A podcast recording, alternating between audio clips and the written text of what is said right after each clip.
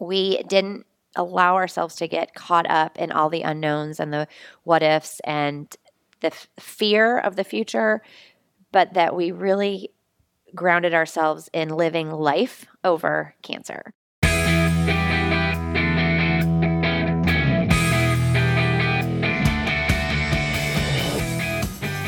Hey guys, welcome back to the show. This is MILF Podcast, the show where we talk about motherhood, entrepreneurship, sexuality, and everything in between.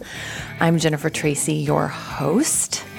And as we just barrel towards the end of January, now here on episode eighty-four of MILF Podcast, I'm feeling pretty great. How are you guys feeling? Are you feeling still the, the energized new year excitement? I know I am. I really am. I've had a I've had a fantabulous new year and start to the new year, and it just really hit the ground running, and that felt really good. Going to New York, getting signed with my literary agent, whom I just adore, and um, you know, getting to bring this to you guys, including I can't wait to tell you about this. Um, I, I told you a little bit about them last week, but so this company that I want to just give a shout out to and, and tell you how amazing it is. And they're actually giving us a beautiful discount.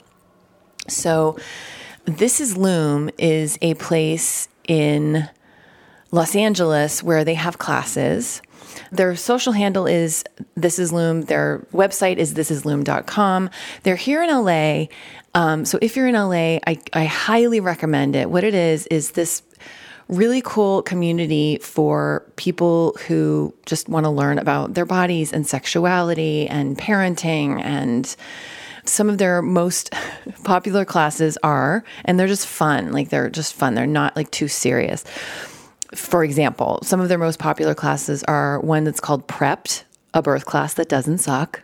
That's in the parenthetical of the title. Mother and Baby, like Mommy and Me, but better.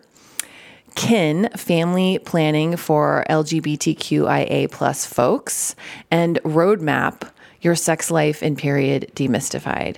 They have hosted events with everyone from Baby Whisperer, Doctor Harvey Karp, to sex expert Doctor Emily, from Sex with Emily, to comedian Jenny Slate.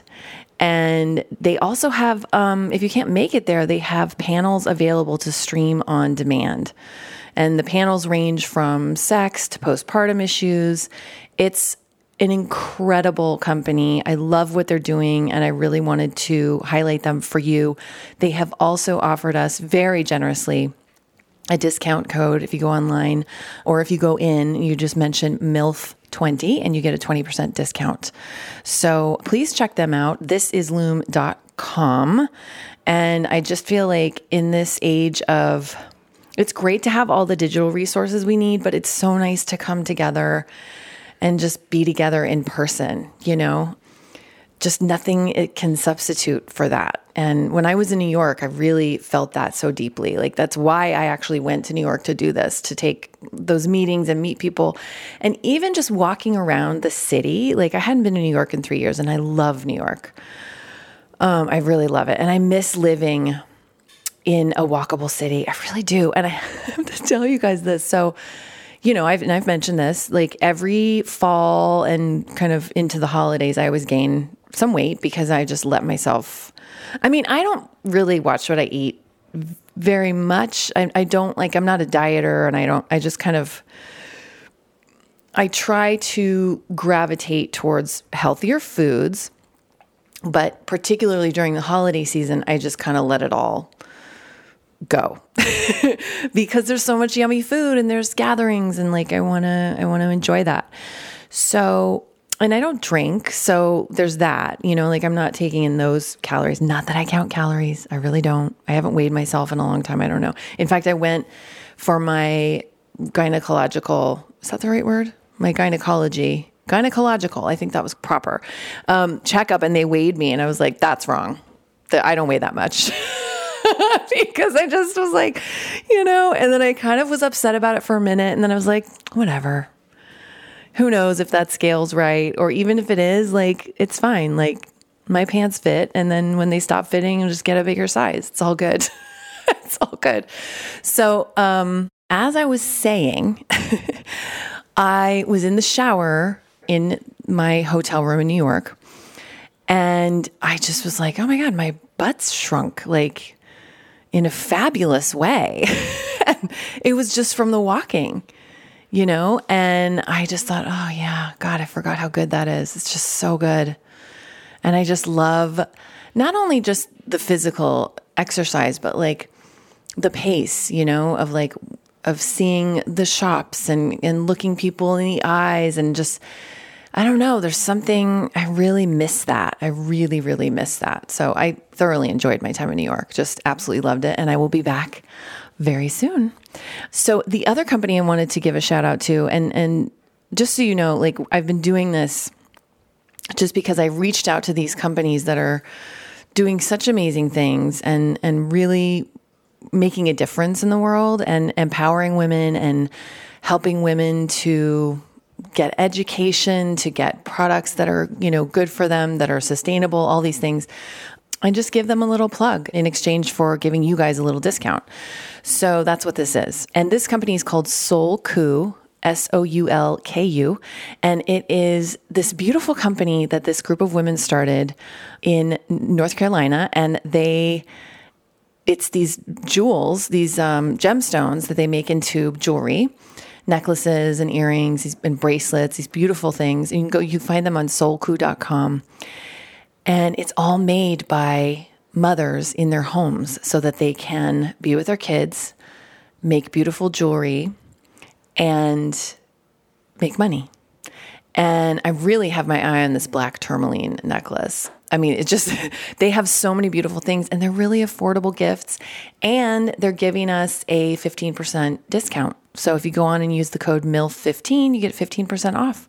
So there's that, and enjoy, take a peek at it. So without further ado, today's guest is Laura McGregor. Laura reached out to me a couple months ago and told me her story, and I couldn't get a hold of her fast enough to get a recording on the books. I was just blown away by this woman. Laura was diagnosed with breast cancer, and she fought that cancer and she got into remission, and then the cancer came back.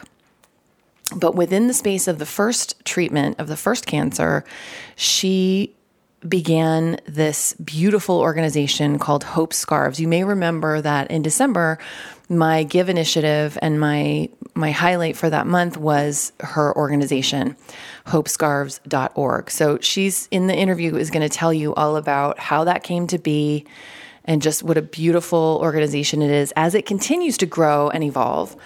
And I just, I'm so inspired by this woman, so inspired by her spirit, by her love for her family and her community. And I just, I can't wait for you to listen to this episode. So please enjoy my conversation with Laura. Hi, Laura. Hello. Thanks so much for being on the show.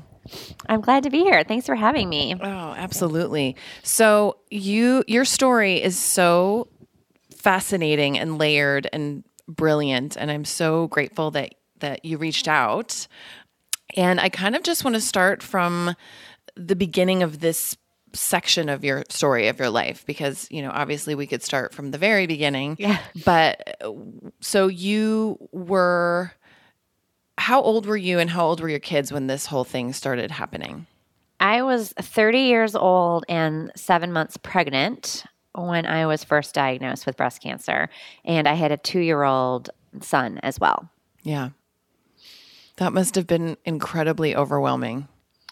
Yeah, you know, I think a cancer diagnosis is overwhelming for anyone. I mean, hearing those words, you have cancer, rocks your world. Yeah. Certainly as a young, healthy woman who was like, you know, in the middle of, you know, at kind of the top of my career, you know, yeah. healthy, excited to welcome our second child, you know, no family history. I mean, cancer wasn't even at all on my radar. And sure. So it, you know, it really came as quite a shock when we heard those, those words. And, you know, I had just gone in for my seven month checkup, just as we do. You know, I had a long list for my oncologist or my O B about, you know, questions, pregnancy changes and things like that. And almost as an afterthought, I mentioned some discomfort in my breast. and assumed it was just pregnancy changes, but he was immediately suspicious and sent me that same day for a biopsy. And I remember just thinking, like, what an inconvenience. I have to go to Target. I only right. have two hours, you know, of childcare. This right. is a total waste of time. And instead, that procedure revealed that, you know, I had breast cancer. And here I was, you know, w- one day, you know, picking out colors to paint our nursery, and, and the next day trying to understand the difference between a mastectomy and a lumpectomy. I didn't, you know, I didn't know anyone who had had cancer, none of my friends or family. Um, it was just, it was earth shattering. Well, first of all, so your, your, your son was two? Yes. Your daughter was, okay. Your son two was boys. two. Two boys, two boys. I'm a boy mom too. I love, I love my boy. It's a special um, place. It really is. It takes a lot of energy. So were you, were you breastfeeding your first son at the time? I had finished breastfeeding him. Finished um, breastfeeding. He was two. So, okay. But I did breastfeed him for over a year yeah. and had never had any discomfort or problems. I was actually like an excessive breastfeeder. I mean, like I could have fed breastfed like three children. Yeah. Um, I, I don't know. I don't know if the hormones, you know, and in that process of breastfeeding him for, you know, and just the active, you know, process, if that, if that was, had any link, knows, I mean, it, I, I had no idea. And, you know, at the time, certainly it wasn't, I was just like, wow, I'm good at this. Of course. Well, I was just asking because I was thinking of, you know, just when that happens, and, and I have not had breast cancer personally, but I know friends who have and who have breastfed. I mean, whether you breastfeed or not, it's not, I'm not saying breastfeeding is better versus not. Like, I don't have an opinion on that. But my dear friend that did have breast cancer and had to have a mastectomy, she said that was part of the grief of this, like mm. this breast that had given life, you know, to yeah. her children. But you were seven months pregnant with your second child, about to start that process over again. Yeah. I mean, it, and it was a part of motherhood that I loved yeah. with my first child. I mean, I, I savored that time where I just sat quietly and, and breastfed. And yeah. obviously we processed a lot through that diagnosis and treatment, but I can still like remember the day it occurred to me that I wasn't going to be able to breastfeed. Mm. And I had a huge amount of grief around that. And I remember telling my husband when we were at the hospital, like, I wanted to be sure that no one walked into the room and started talking to me about breastfeeding or yeah. lactation consultant, or just even like, yeah. like it needed to, like, from the moment Bennett was born, that just needed to be like off the table. Like it yeah. just wasn't, because if it was a reminder that I couldn't, that was mm. going to be so hard. And the crazy thing, after having been like a rock star breastfeeding mom for my first child, I never – my milk didn't even come in with Bennett. I didn't have to – because I still had breasts at that time. Yeah. Um, it never even happened, which yeah. was crazy. I mean, when I think about how – that all just happened so naturally with Wills, my oldest, and how worried I was f- for that part of Bennett's birth experience. It didn't even, my milk never came in. I never even, it was like literally like off the table, like introduce yeah. the bottle. And and I was like, everybody can feed him, you know, and like looked yeah. at all the positives of yes. not being able to breastfeed. And I don't know how, but that just kind of became like, literally was like a non-issue. And, yeah. um, And I realized I could hold him with a bottle and have the same amazing connection and love. And, you know, he'd put his hands on my face just like my son did, you know, whether it was a boob or a bottle. So yeah. I'm glad that that piece of it didn't hurt as bad as I anticipated. Yeah. Yeah. So can you take me through what happened? So you were diagnosed, you had the biopsy, they found that it was malignant. And then what was, what happened after that? They, they yeah. waited? So because you were I, seven months pregnant? No, not oh, at all. No. Um, I, of course, I had like totally have no idea what is going to come in the next days. And we met with three different doctors, obviously getting, you know, multiple opinions. And everybody agreed that starting treatment was really important because I had an estrogen-positive cancer, which basically meant that my pregnancy was like feeding my cancer. So mm-hmm. the heightened level of estrogen, all the hormones in my body – made it just a, a really dangerous situation. And so I was advised to have a mastectomy, and I just did not feel prepared to do that big of a surgery while I was pregnant. And so I talked to them about the idea of doing a lumpectomy to remove the tumor, recognizing it probably wasn't going to be successful, that I was going to need to have a mastectomy after I delivered. So we did a lumpectomy just like weeks after diagnosis, and as expected, did not get clear margins. I had a combination of a, a small mass of a tumor, but I also had like finger-like um, D C I S cancer that was just kind of like pervasive throughout my breast tissue. So there was no way to really remove all of it with mm. just removing the tumor. So I started chemotherapy, and I had four rounds of chemo while I was pregnant. And I can remember walking in to the oncologist's office for that first treatment, and I signed my name at the desk, and the sweet lady told me I was on the wrong floor, that O B was, you know, two floors above. And oh. I just looked at her, and I was like, no, I'm in the right place. And, you know, just couldn't believe that here I was like leading this like excessively healthy life. You know, I was running, I was eating healthy, I was, you know, stopped drinking caffeine and like eating lunch meat, like any of the things that you could do to just make your pregnancy as healthy as possible. And the next move was going to be toxic chemicals pumped directly into my veins. Yeah. And I got the I V, and I just placed my hands on my belly, and I felt our child kicking as I watched these this bright red toxic treatment flow into my veins, and thinking like, what on earth is happening right now? You know, how is this my reality? How did I end up here? And that was a really hard day to just start the process of accepting, you know, that this is what I needed to do. But all along, I had amazing doctors and support, and really everyone assuring me that Bennett was going to be okay, because we found this cancer in my third trimester, which we were, you know, grateful for, because if you are diagnosed with cancer earlier in your pregnancy, it can be a completely different conversation, because chemo kills rapidly dividing cells, uh, which is what a baby is. Yeah.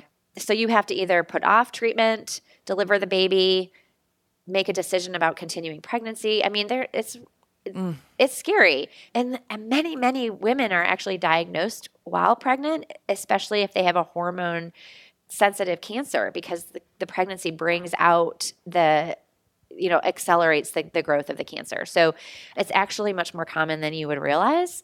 Um, it's certainly not something I realized, but that every diagnosis and experience is unique. And, you know, each each mother, you know, family works with their oncologist to figure out what's right for them. We were fortunate that the path was very clear, that I yeah. could have treatment, that Bennett was going to be okay.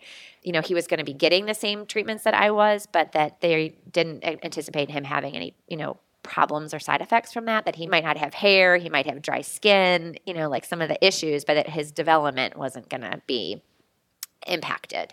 So I had four rounds of chemo while I was pregnant. I lost my hair, and he was delivered full term. I tried to have an, a natural childbirth. Um, my first child, I ended up having to have an emergency C-section because my doula discovered that he was breech and just ended up needing to be a C-section. That's another story. Right. But so I was planning to have, you know, a, a V BAC. I was going to have Bennett, and unfortunately, after we got into the chemo process, I had to have him at a certain point in my treatment cycles when my counts were high.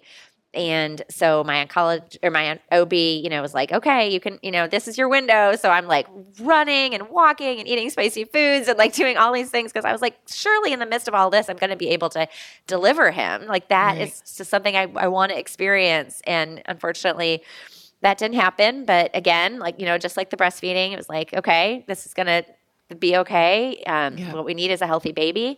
And um, so we delivered him full term, healthy baby boy. And the joke or the laughter that he brought in the middle of all this was he and I had this drug called Adriamycin Cytoxan, which is a bright red chemo drug. It's it's called the Red Devil. It is uh-huh. Kool-Aid red. And he came out with bright red hair. Oh my gosh. No joke. Like a rock star. Red hair. And nobody in my family has red hair. Like, I never in my wildest dreams did I, like, picture a child in my life having red hair. I mean, yeah. my other child has blonde hair. My husband and I have brown hair. I mean, all of us were just like, what? What is wow. going on? Is he still is he still a redhead? Flaming red hair. Aww. And it is the reminder, you know, daily. We called him our little chemo baby, our little red devil. I mean, he is uh, lives up to the red hair and, you know, the whole personality. Um, he's a miracle. I mean, he, yeah. I think, though the cancer, you know, I was diagnosed while I was pregnant with him, and the pregnancy probably caused the cancer to grow quickly. I also think he saved my life because I was thirty. You know, I wasn't getting mammograms. I wouldn't have had a mammogram for ten sure. years. And sure. because I was, you know, working with an O B, you know, and going through all the pregnancy stuff, I was just more aware of my body and asking questions. And so I think that it brought it to my attention. And, um, you know, I choose to to look at it from that perspective. And he is now almost twelve. And oh, just wow. healthy, rambunctious, you know, redheaded, you know, spitfire of a little boy, and um, no lasting impact of the chemo or anything for him. Wow, that's incredible. So how did the journey continue for you after you gave birth to Bennett? So I had to go back to chemo nine days later and start another drug that I wasn't able to have while I was pregnant, and called Taxol. And I had um, – about three months more of chemo. That drug actually made me really, really sick. And so I have a, you know, I have an infant at home, a, you know, two and a half year old, sick with chemo, just plowed through, you know, taking care of what I needed to, to, to complete those treatments, um, surrounded by friends and family. And then I had a, a double mastectomy. Bennett was three months old. And I came home on Mother's Day, unable to lift anything more than five pounds for six weeks. Um, you know, while I have a three-month-old and a, and a two-and-a-half-year-old that I'm trying to potty train. So I basically had to, you know, team parenting for yeah. a month of, you know, friends and family just helping surround us and and keep things as normal as possible for our family. Right. Um, well, was your husband – I mean, he probably had to go back to work. Yeah. Oh, yeah. He worked full-time through all this. And it was, I mean, he was an amazingly supportive human being and did everything he could with, you know, cooking and taking care of the kids and, and working. And, um, you know, but it was a hard, hard time for our family. Yeah. It was just like living in this alternative reality. And, and yeah. I talk about that a lot with other women and, and men that I, I talk to. They're facing cancer. It's like you just feel like you live in this alternative reality. You feel terrible. Your choices that you're making are not choices that other people are, you know, trying to decide right. about. You are just getting through one day at a time while you live like this immense amount of fear of what is around the next corner.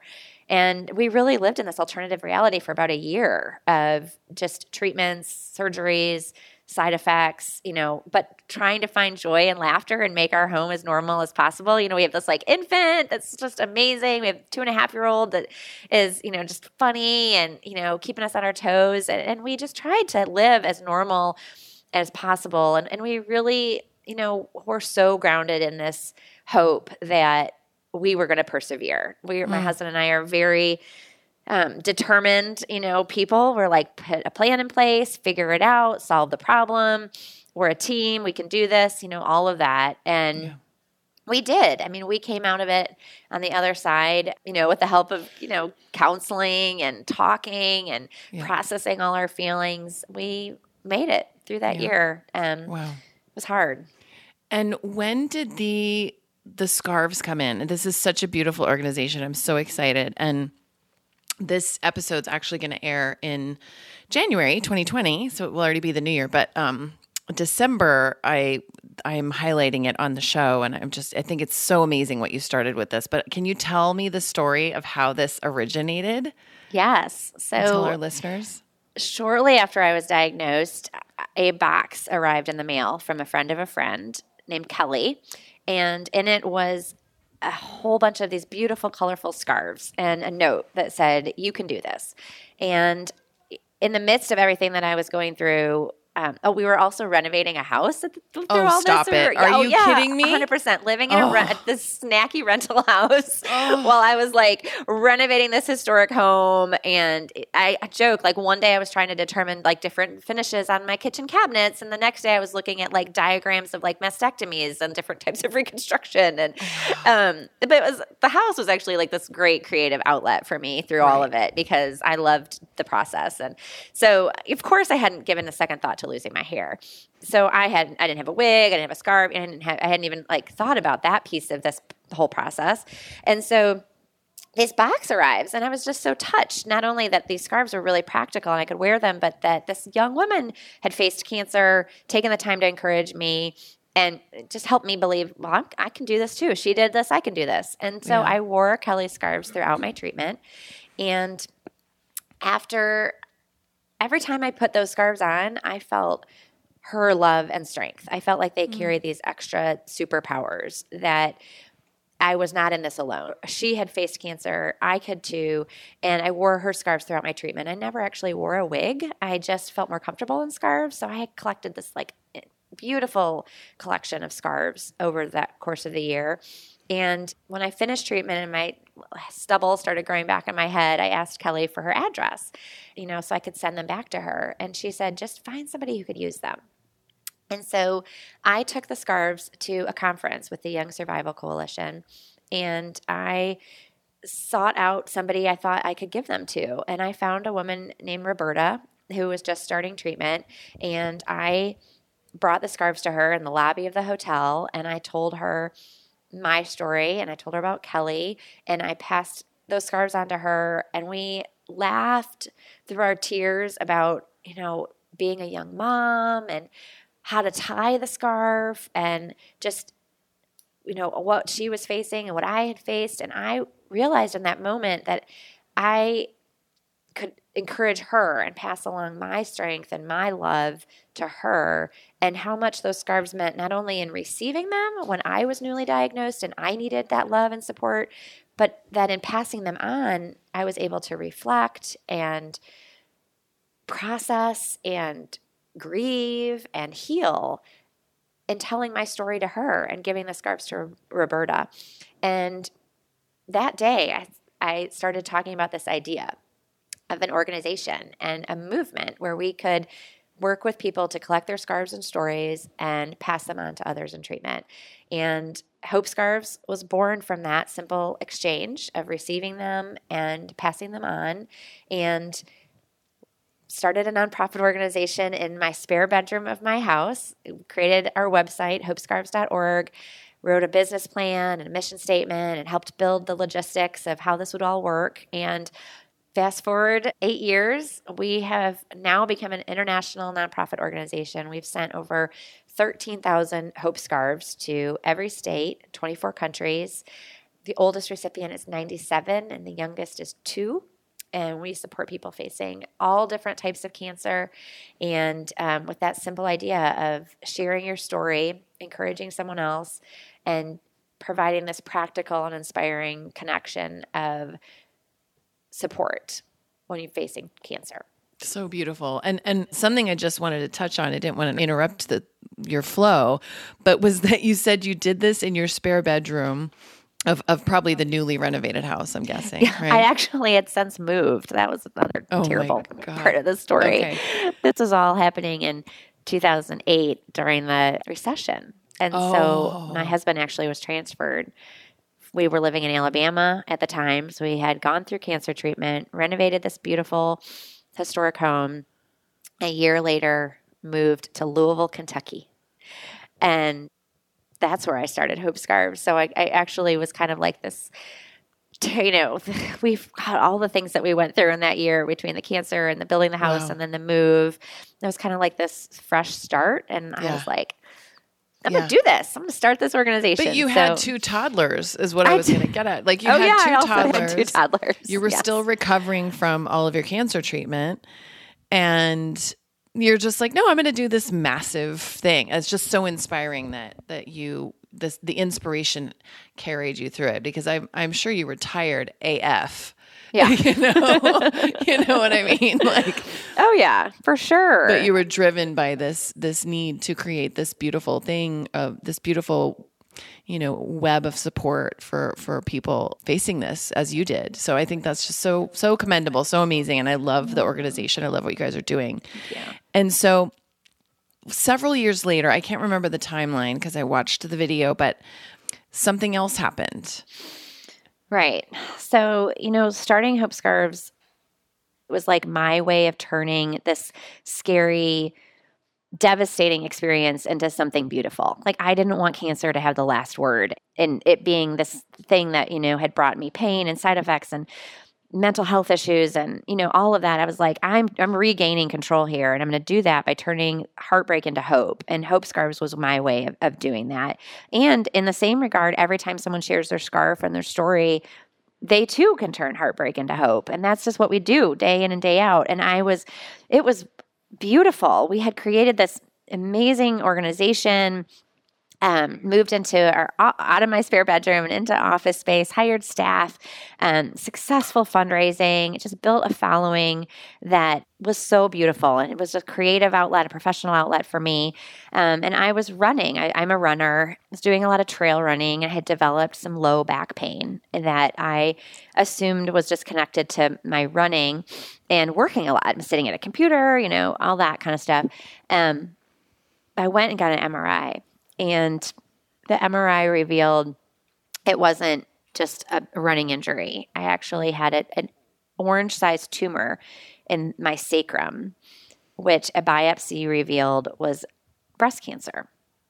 So metastatic breast cancer. Right. And um, I think I, like many other people, and probably some of your listeners, didn't really understand the scope of breast cancer. And that is that stages one through three, breast cancer that's contained to your breast, is treatable and survivable.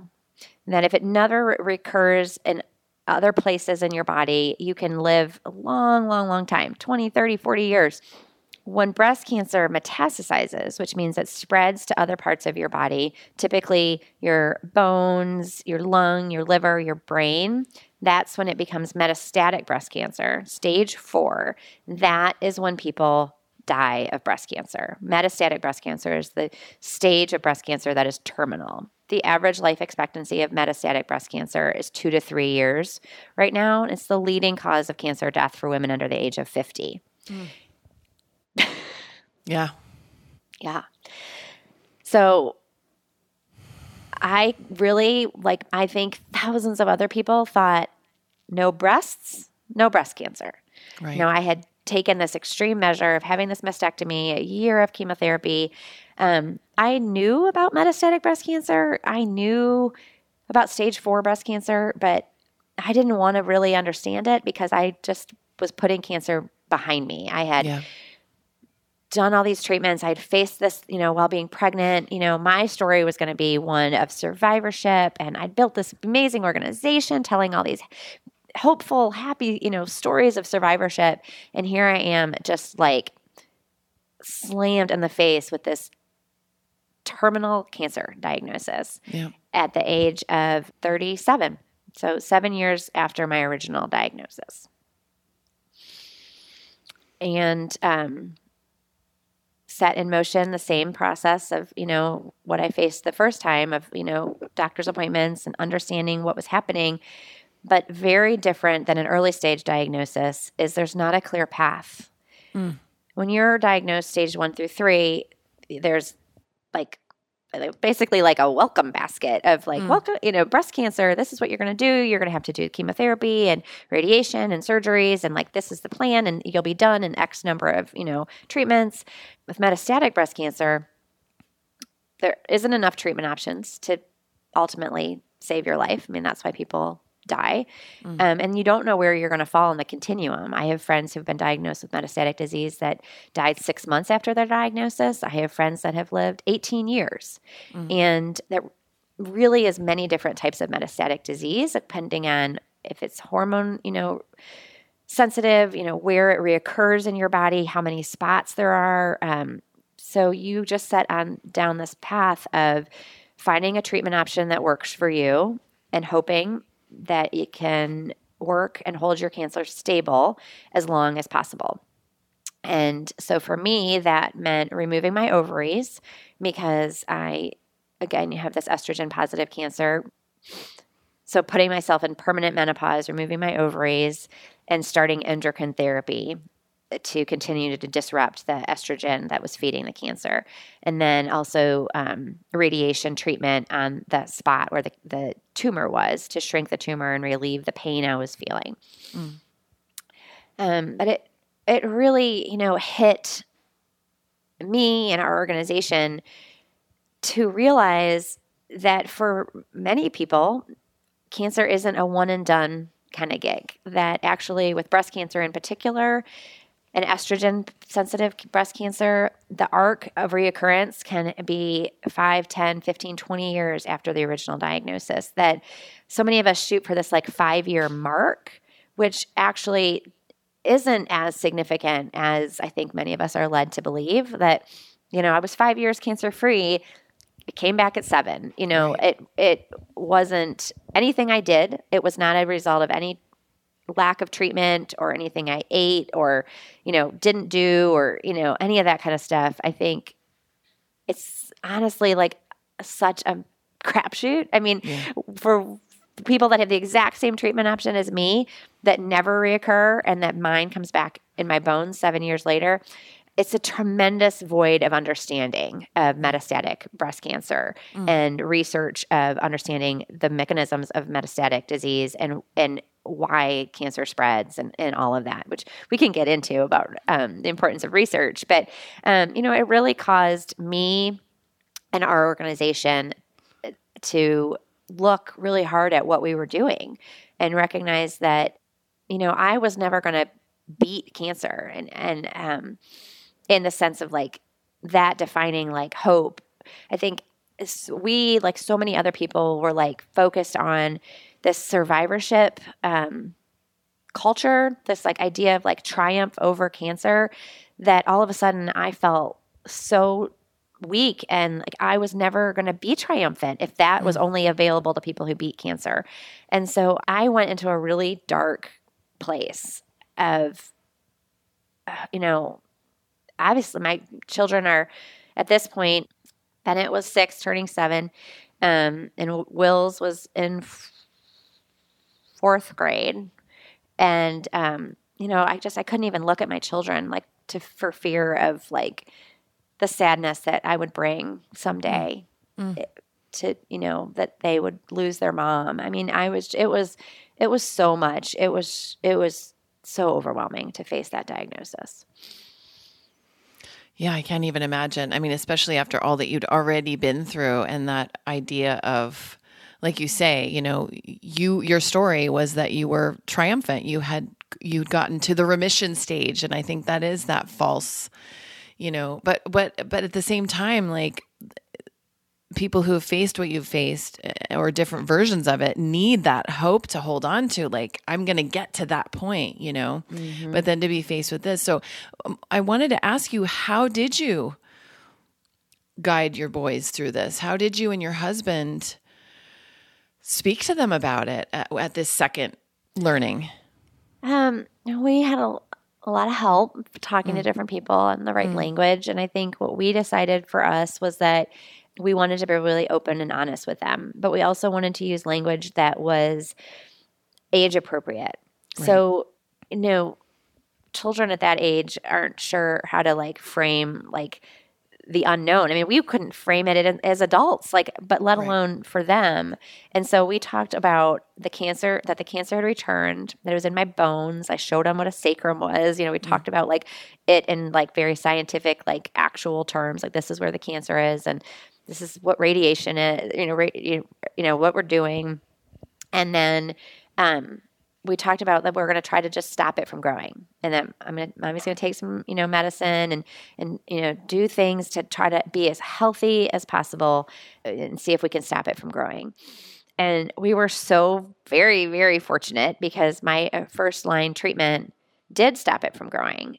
It worked. I mean, so that was an incredible relief, but they saw me facing the hurt of the diagnosis and the worry and the fear and the unknown. And we had, I had to, as you know, as their mom, realize that I couldn't place my hope in beating this disease. But yet I felt so helpless that I couldn't. Like I was so vulnerable and like I didn't feel safety. I felt just open and exposed and vulnerable and, and like I couldn't find safety because safety was in the remission. Safety was in there nope, not being any cancer. But I had to learn and model for them that we found safety in the present, mm. that we found safety and love and strength in not in the perceived future or in the hope that the cancer never comes back, but that in today, there's no evidence of disease. Yeah. And even if there was disease, and I, when I did experience progression, that we didn't allow ourselves to get caught up in all the unknowns and the what ifs and the f- fear of the future, but that we really grounded ourselves in living life over cancer, mm. not beating cancer in the sense of like being cancer free or, you know, being victorious and the like fight being over, but that day in and day out, maybe hour by hour, maybe minute by minute, we would live life over cancer. Mm. And that we would do that by finding joy and being intentional about how we made choices with how we spent our time and laughing and loving each other and being vulnerable, not as a sign of weakness, but as a sign of courage. Yeah. And that we all did that together and in many ways. And, um, you know, there were lots and lots of hard, there are still lots and lots of hard days and angry days and sad days. And, um, it's a, it's an ongoing process of living in, in this way. Um, but I choose to not, just as I didn't want cancer to define me in my early stage diagnosis and in such created Hope Scarves as a way to, you know, turn that heartbreak into hope. I choose that every day now mm. in how I live and how I parent and how I, I choose to spend my time um, because I don't know what is around the corner, but I don't live in that perceived future. I choose mm. to live intentionally in each day. What I mean, what a gift for your boys. Like what what a gift for any parent to give to their children, really, you know, but to have to face this tremendous hardship. And you said it so beautifully, like and, and I was thinking this as you were talking, like what what a profound lesson in how courage and vulnerability actually exist in the same space yeah. within this and, and mm-hmm. how you're teaching them to live and embrace the now. And, and there's, there's freedom in that. Yeah. I mean, I think that I, I, I feel so often that I am fully broken and whole at the same time. Like right now I'm fortunate that my treatments are, I have had progression, but I am again at a point of stability, I hope. And so I can go out for a run and I can feel the strength in my legs and my heart pounding and just like feel so strong and grateful and be running and then realize I have terminal cancer pulsing through my body right now. Yeah. Which one am I going to feed? Am I yeah. going to feed the strength and the hope and the determination, or am I going to feed the fear and the worry and the scared?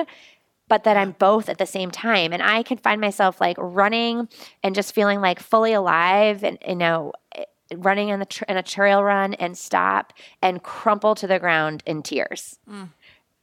fully broken and fully whole in the mm. same, in the same run. I mean, in the same day, in the same, it is, it is not one or the other for me. It, it, they are intertwined. Yeah. And I think that was what my, was kind of one of my biggest moments of, of finding my path was that my early stage diagnosis was all about like getting to the end, like finding hope and joy in the completion of the treatment, and that th- those were separate. There was the treatment and then there was the joy and mm. the, you know, the life after cancer.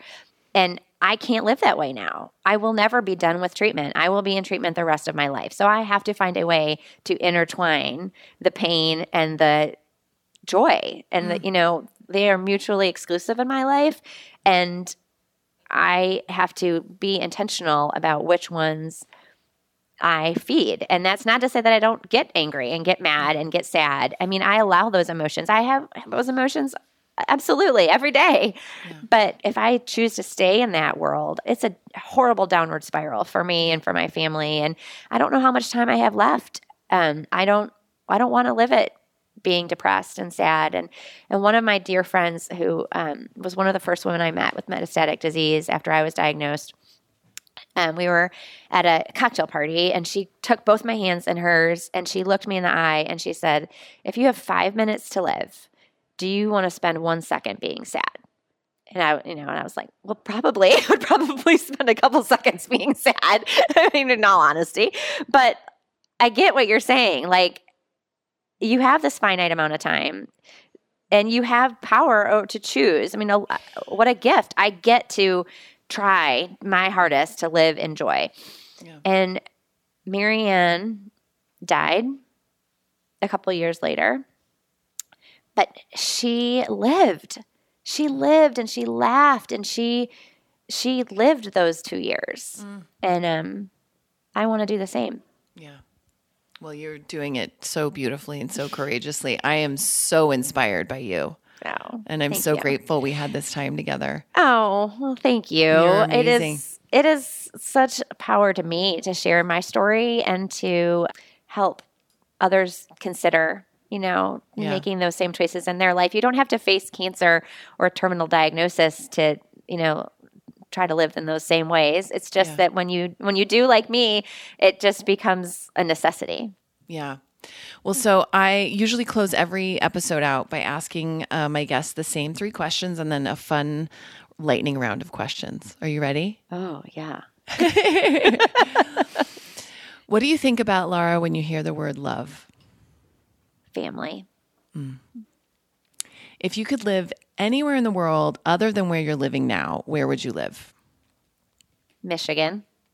Oh, that's where that's I where grew you're up. From. Yeah. That's where I grew up. Yeah. How do you define serenity? Mm. Question. Um, acceptance. Mm. And letting go of things you can't control. Mm. Okay, lightning round of questions. Uh, fireside or oceanside?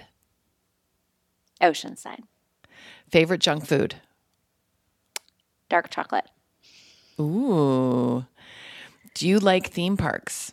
No. Every, everyone answers the same for that one. Um, shower or bathtub? Bathtub. On a scale of one to ten, how good are you at making lasagna? Not good. Does that involve stopping at lots of pasta and picking it up and putting it in the oven? Then I'm a ten. We'll give it to you. We'll give you the ten. What's your biggest pet peeve? Um. Oh, what is my biggest pet peeve? Hmm. Hmm, gosh, let me think about that. Actually, just like what came to my head was um, people who say I instead of we when it's like a group effort. So like mm. ownership, like, I don't know, like, I guess that would be like, I don't, I'm always like a we, I'm like a we person. So like if we right. talk about like efforts like on a committee or like here at Hope Scarves, like I'm always like we, we, we. And if like mine or I, yeah. I'm like, no, it's not, you know, it's we, I guess. Yeah. That's kind of, yeah. I guess that'd be my pet peeve. Okay. Superpower choice. Invisibility, ability to fly, or super strength? Hmm. I think ability to fly. Okay. Uh, would you rather have a cat tail or cat ears? If you had to make a choice. um, ears. What was the name of your first pet? Critter. What cat. Was the name of the street you grew up on? Oh, I know where you're going with this. Um, Sophia. Ooh. So your your porn name, because this is MILF Podcast, yes. is Critter Sophia. Oh, that sounds good. Doesn't it? That's a good one. I love it. Oh my gosh. Laura, thank you so much for being on the show. You are a delight and an inspiration. Well, thank you for helping share our story. Of course. Of course. Thanks so much for listening, guys. I really hope you enjoyed my conversation with Laura. Please join me next week for a fresh episode of MILF Podcast. And remember to go to soul ku dot com and check out their beautiful, beautiful gemstone necklaces and earrings and bracelets, and use your code of M I L F fifteen, and go to this is loom dot com. Uh, or come on out and visit their location here in Los Angeles and use the code of M I L F twenty to get your discount. I love you guys. Keep going. Happy, happy New Year. Keep riding that New Year train.